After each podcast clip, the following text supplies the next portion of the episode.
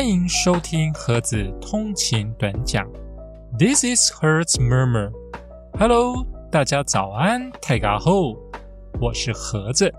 今天是中华民国一百一十一年十二月三十日，终于来到本节目在一百一十二年的最后一集播出喽。下个星期就是崭新的一百一十三年。那么本周的节目。盒子会从二零二二年发生的大小时事中，挑选出十件值得回顾的新闻，来陪大家一起温故知新，展望新的一年。好，那么还是按照往例，在我们开始进入今天的节目之前，听众朋友们如果愿意给我们节目更多的支持与鼓励，欢迎一起加入赞助与订阅，让我们用一杯拿铁。一起共度通勤的美好时光吧。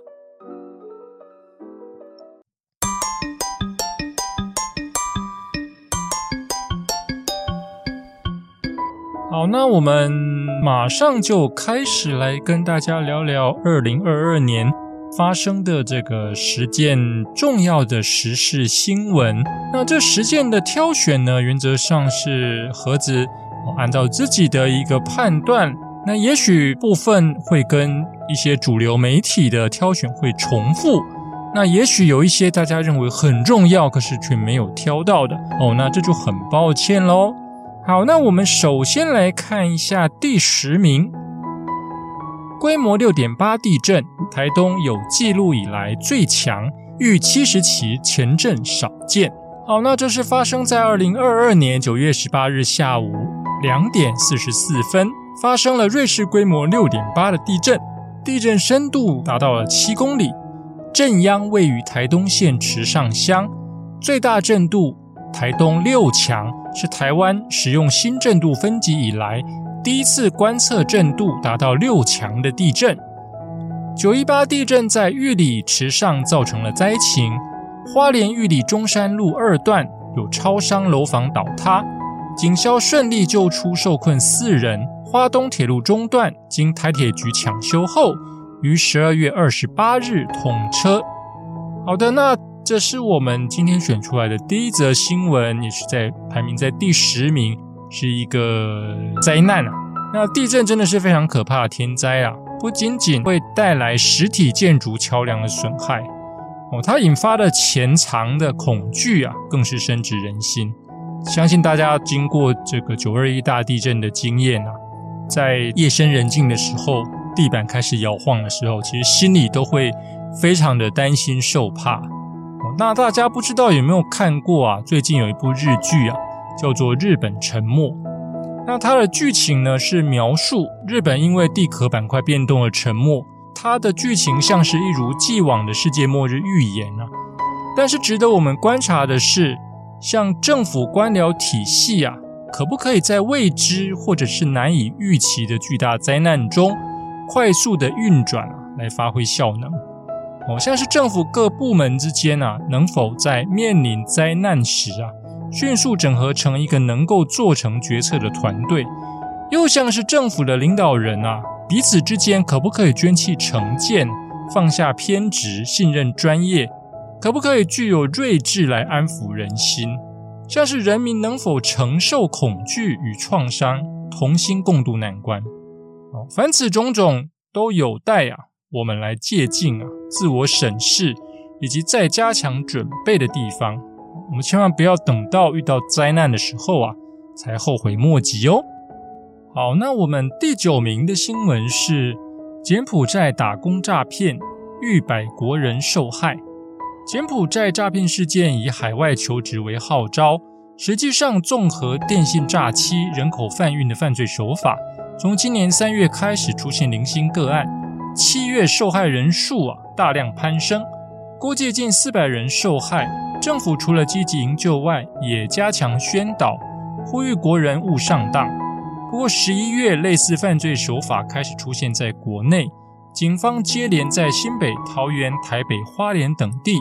破获台版柬埔寨案件，诈骗集团以高薪诱骗求职者上当，将之囚禁在公寓、日租套房、商旅等地，甚至有受害者遭虐死，震惊社会。OK，那这是我们选出来的第二则时事啊，这个实在是有点骇人听闻啊。那柬埔寨诈骗事件显示出了政府在嗯处理跨国犯罪啊、救援等的协调能力啊，显然是有些薄弱，以及在外交实力孱弱的现实下，确实陷入了相当大的困境。那么，既然求人不如求己啊，那么反诈骗啊，存乎一心。大家真的要在下决定之前呐，要先静下心来，多方查证啊，同时牢记天下没有白吃的午餐，我们都不是千里马，也不会有伯乐。哦，遇到出乎意料的喜事，超出行情的待遇，先想想海涛法师的名言：假的。好，那我们接下来是第八名的新闻。台南杀警案，全国哗然，警察用枪议题再成焦点。二零二二年八月二十二日，台南爆发杀警夺枪案，两名派出所警员在追查机车窃案的过程中，被嫌犯持刀攻击并夺走配枪，造成警员双双殉职，震惊社会。警政署隔日凌晨四点，在核心客运新竹站逮捕林南。因林姓男子是在台南明德外役间的受刑人，御驾未归七天后犯下杀警凶案，外役间脱逃问题因而受到关注。行政院也立刻推动外役间条例、警械使用条例的修正，补强外役间漏洞，保护警察的执法安全。OK，那这是我们今天啊选出二零二二年发生在台湾啊，也是蛮震惊社会的一个新闻啊。通常，因为警察毕竟是人民的保姆哦，无论呃是黑道啊，或者是白道，其实攻击警察这件事情，通常都会是一种忌讳啊。哦，这个大家应该在这个电影中应该常常看到。那当然，针对的这一则实事啊，我们要讨论的，我们要注意到的，当然是警察的用枪时机呀。哦，警察的用枪时机关系到了警察执勤呐，打击犯罪的威慑力，也关系到警察面对暴力威胁时啊，可不可以确保自身安全？当然，反过来说，呃，警察的用枪啊，也同时关系到人权的维护。哦，毕竟警察权呐，它是以绝对的国家高权在行使职权。如果失去了正当性、合理性、比例性的判准，对于人民而言呢，会是一种相当恐怖的白色暴力。不过无论如何啊，既然政府已经在法制上做了调整，那我们也期待啊，在未来警察还是可以是人民最可靠的保姆，同时不会再发生类似的悲剧啊！哦，大家要谨记哦，千万不要今天公祭，明天忘记。好，那我们继续来看第四则，也就是第七名的二零二二年发生的时事新闻是：论文门成九合一攻防战，蓝绿白都中枪。OK，那这一则新闻应该是还是热腾腾的新闻啊！哦，甚至在这个盒子录音的今天啊，还继续在发生了这个。当时还是候选人的他，在阳明交大的硕士学历啊，又遭到了撤销。那这个部分呢，无论是对于学术尊严的影响啊，或者是对于政治人物诚信的重要性啊，我们在第一集，哎，在我们盒子通勤短讲第一集的节目中，哦，其实我们已经就论文抄袭的这个议题啊，提出了我们的观点。那如果今天有新朋友啊，是第一次接触到我们的节目啊，那可以再回去听一次第一集的节目内容哦。好，那接下来我们来看第五则新闻，也就是倒数第六名，九合一选举蓝营大胜，蔡英文辞民进党主席。这则新闻也是最近个热腾腾刚发生的新闻。那当然，这个对于整个台湾的政治生态来说，是一个很重要的事情。那当然，对于目前执政的民进党来说，也是一个很重大的警讯。那九合一选举在十一月二十六日晚间揭晓，国民党囊括十三县市，包含台北、新北、桃园、台中等四个直辖市。民众党高虹安攻下新竹市，民进党仅拿下五县市。党主席蔡英文为败选请辞，行政院长苏贞昌口头请辞，但获未留。同日举行台湾史上第一次修宪公民复决的十八岁公民权公投，则未过关。关于执政党这在其中投票并没有获得选民青睐的这个部分啊，那当然是这一则新闻的一个重点之一。但是我们这边想要提出来的啊，其实是另外一个隐性的，其实也是非常非常重要的一个议题啊。也就是就这一次的选举来说，何子觉得比较令人遗憾的部分呢？哦，主要是在第一次修宪公民复决公投未能过关。大家知道吗？公民复决啊，是修宪的最后一个关卡。它是以投票权人数一千九百二十三万人来说啊，至少要过半数的九百六十一万同意票才能过关。这个困难度相当高哦。如果没有经过充分的阐述修宪理念，来去好好说明啊，将公民权修正为十八岁的意义在哪里？如果没有办法倾听啊，特别是我们这些已经有选举权的人、有投票权的人啊，如果不能够去倾听十八岁啊、十九岁青年的声音呢，如果不能够跳脱政党对立的框架啊、颜色的这个框架，根本就没有办法投出一个理性选择的结果。哦，果不其然，公投榜大选的结果，根本没有人在意公民复决这件事。大家想想，是不是很可悲呢？好在我们揭晓第五名之前，先让我们进一下二十秒的工商时间。介绍，我是盒子，我是盒子，一个让心灵沉静自觉、让生活慰藉的优质频道，让车博成为一种体验、享受、品味与咀嚼。成就一世纪只有一次的完美人文经典，超然落成。邀请你以看风景的心情来欣赏、订阅。我是盒子。好，那我们接下来看下一则第五名的新闻：裴洛西访台十九小时，中共大规模军演报复震惊国际。美国众议院议长裴洛西八月二日访台。是继一九九七年时任美国众议院议长金瑞气之后，二十五年来访台层级最高的美国政要。中共解放军随即宣布，在台湾东西南北周边共六个海域进行重要军事演训行动，包括在东部沿海实弹演习，规模超过一九九八年台海危机。东风飞弹更飞越台北上空，并禁止台湾百余家食品。渔货和柑橘类水果输入，我政府重要机构网站已遭强烈流量攻击。OK，那这一则新闻其实对于台湾人民来说啊，其实它是一个非常重要的新闻啊。也许因为中国大陆在过去的这一段时间来啊，持续透过军机扰台的这个方式哦，其实不是第一次发生了哦，所以。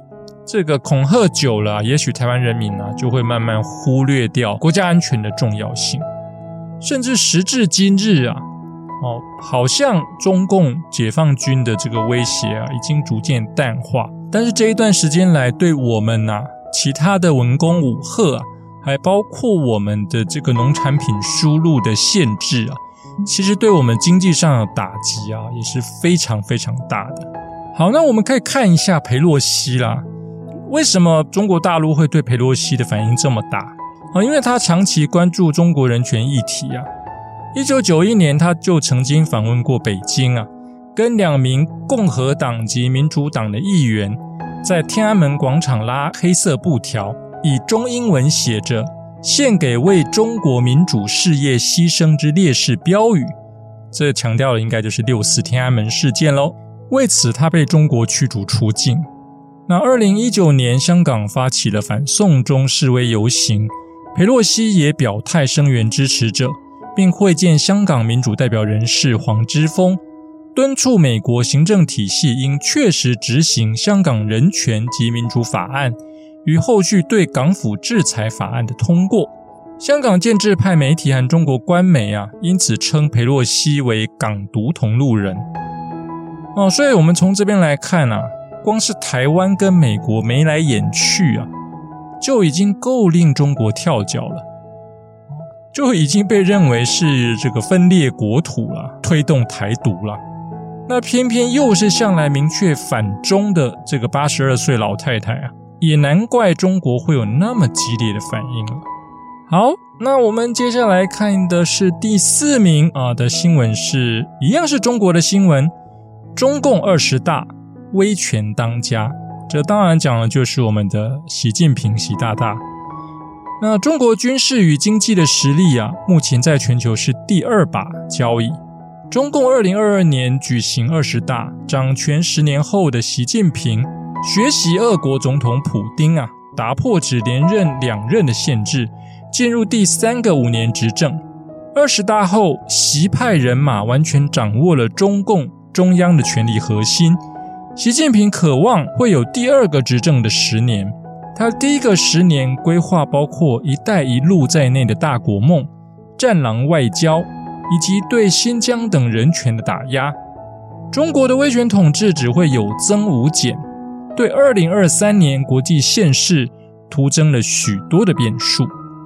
OK，很显然的，至少到目前为止，对于我们来说。最大的这个军事上面的威胁，应该就是来自于中国。那所以对于中国这个政权的发展呢，其实是我们必须要啊试着去多方关注的。那当然，这也是最近刚结束的时事啊。即使后来因为疫情管制失控的原因啊，导致了中国境内陆续发起了白纸运动的反共产集权活动。好，不过在中国无预警消极解封下，白纸运动的力道啊，也失去了攻击的标的。这样的事件对于习近平威权领导的根基啊，其实并没有造成什么显著的影响。好，我们选的下一则新闻，也就是第三名的新闻，是一个国际新闻：英国女王过世，高山仰止。英国女王伊丽莎白二世啊。以九十六岁的奇寿于二零二二年九月八日逝世。